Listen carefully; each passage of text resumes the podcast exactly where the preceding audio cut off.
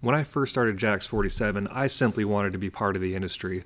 I wanted to get my feet wet. I wanted to get some experience under my belt. I had bartended for years, but I had never done a wedding. I'd always worked at breweries or bars, and I simply wanted the experience. So, a wedding planner friend of mine invited me to bartend at a wedding downtown. Uh, it was an indoor venue, so I couldn't even bring the truck if I tried. but it was going to be a great experience for me to, you know, as I said, get my feet wet, uh, better understand the industry, and if weddings were, you know, any different than a normal bar. So I got to the venue. We began setting up.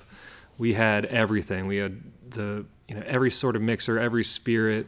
We had limes and lemons and probably even tomato juice if anyone wanted a Bloody Mary. It was it was pretty funny.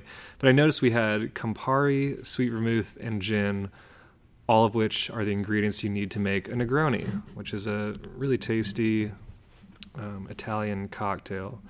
So each of those bottles costs about thirty dollars or so, um, give or take a few. So let's just say it's hundred dollars for three bottles of the ingredients needed to make a Negroni. Um, throughout the night, I only made two Negronis. So let's do the math. Essentially, that couple spent, or their parents or whoever paid for it, spent $50 a cocktail for that one guy to have the two Negronis. Now, that's not going to be the case with, you know, every cocktail that was there that night, but it's certainly indicative of how inefficient the bar can be at a wedding. So, you know, I I noticed that people were only getting really vodka soda or whiskey on the rocks. Uh, nobody was really making use of all the juices we had because, you know, we didn't have a menu with all these different kinds of drinks. We just assumed that people would order what they wanted to. Um, but after realizing that, I thought, okay, there has to be a better way. You know, there has to be something we can do differently in the future, at least that I could do in my business. And woke up the next morning and started searching um, how to batch cocktails. So, you know, of course, you have the batch cocktails that's like a cup of vodka and a cup of juice and a cup of sugar. Um, well, that's not enough for a wedding. You know, the average wedding is around probably 125 people these days, um, depending on, you know, the venue, of course. So you're going to need probably a hundred servings, and you know that's a little more than the little pitcher can hold.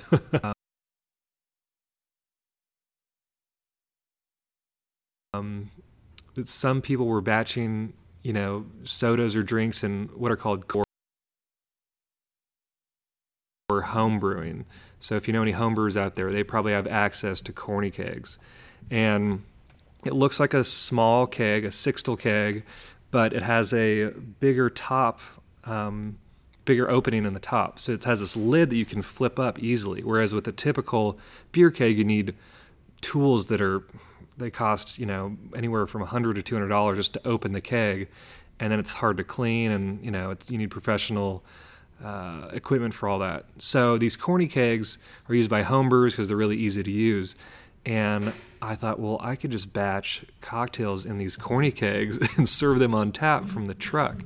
So I had one couple um, about a year and a half ago ask me if they could if I could do a signature cocktail. And I said, "Yeah, of course. Let's let's do it." And I mixed up a few examples, uh, let them try, you know, what I had made. They said, "Let's do it. That's perfect." So I got home. I started to scale the recipe, which is not as simple as you would think because you have to incorporate the dilution rate. So when you stir or shake a cocktail, that beverage is going to be diluted compared to if you just mixed those raw ingredients in a cup and serve them, right? Because when you're shaking, that ice is melting, or when you're stirring, that ice is melting, adding water and chilling the cocktail. So when I batched up, you know, five gallons of this, I had to add enough water to compensate for that dilution, and of course, shake it um, and, and get it all uh, mixed up. But you know, I realized that this was a great solution to having a mixed drink bar because we could put you know, two to six cocktails on tap. I mean, maybe even just one. But since each truck has six taps, we could do between one and six. Normally, people do two, so um, one for each part of the couple. And it's just a nice way to serve something that's maybe reminiscent of your history or past with each other. Maybe um, it's your, your, just favorite drink and you know everyone's going to enjoy it. Um, but it's also a lot more cost effective. So instead of buying all these spirits that you're not sure everyone will drink, you focus on just that cocktail or just those two cocktails. So it's much more likely that you'll finish the kegs and you won't have all this extra spirit left over that you're not going to drink. Um, I know that you know some people don't drink rum, but they usually buy rum for the wedding bar, and then you have all this rum sitting around, and that could be go you know that could also go for vodka or whiskey or gin. So, another reason why I love signature cocktails on draft is because they are pre-batched and ready to go. So we're not mixing or shaking at the wedding when we're serving these cocktails. They are simply coming out of the tap, pre-diluted, chilled, and ready to go. And since they are pre-mixed, we can't get it wrong. so a, a, bartender who's maybe amateur, who doesn't know what they're doing, they might mix the cocktail disproportionately. They might add too much liquor or not enough. So, you know, your guests might get a drink that's mediocre at best. Whereas when it's coming out of the tap, it's going to taste the same as the, the first drink as the last, and they're all going to be consistently delicious.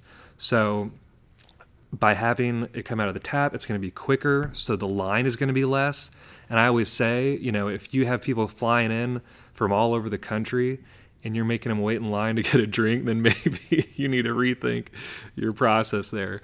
Uh, because, you know, your guests probably spent on average a probably a thousand dollars each, you know, to come to your wedding. That's not a guilt trip. That's just saying, you know, they want to come that badly and honor your big day. So in exchange, provide them with a wedding bar that is efficient and delicious. So, you know, that's a little, um, that's a just a little aspect of the Jax 47 experiences that we focus on the guest experience, and we really want your guests to enjoy themselves and have delicious drinks.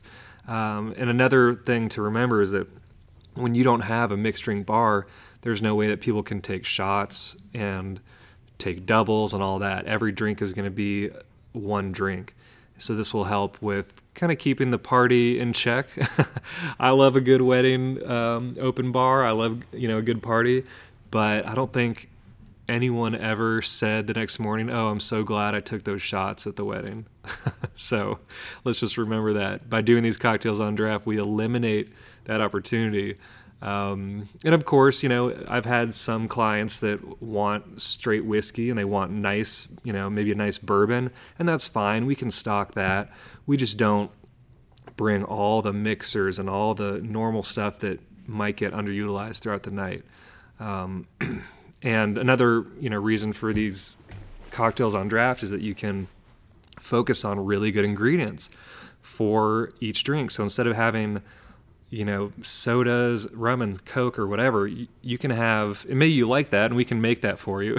but, you know, when we're making our Moscow mule or our Carolina mule kick, we're using fresh ginger juice and we're using fresh, you know, organic simple syrup and fresh citrus. So you're going to produce a better drink for folks rather than having all, you know, sorts of options and having to go mediocre on the ingredients.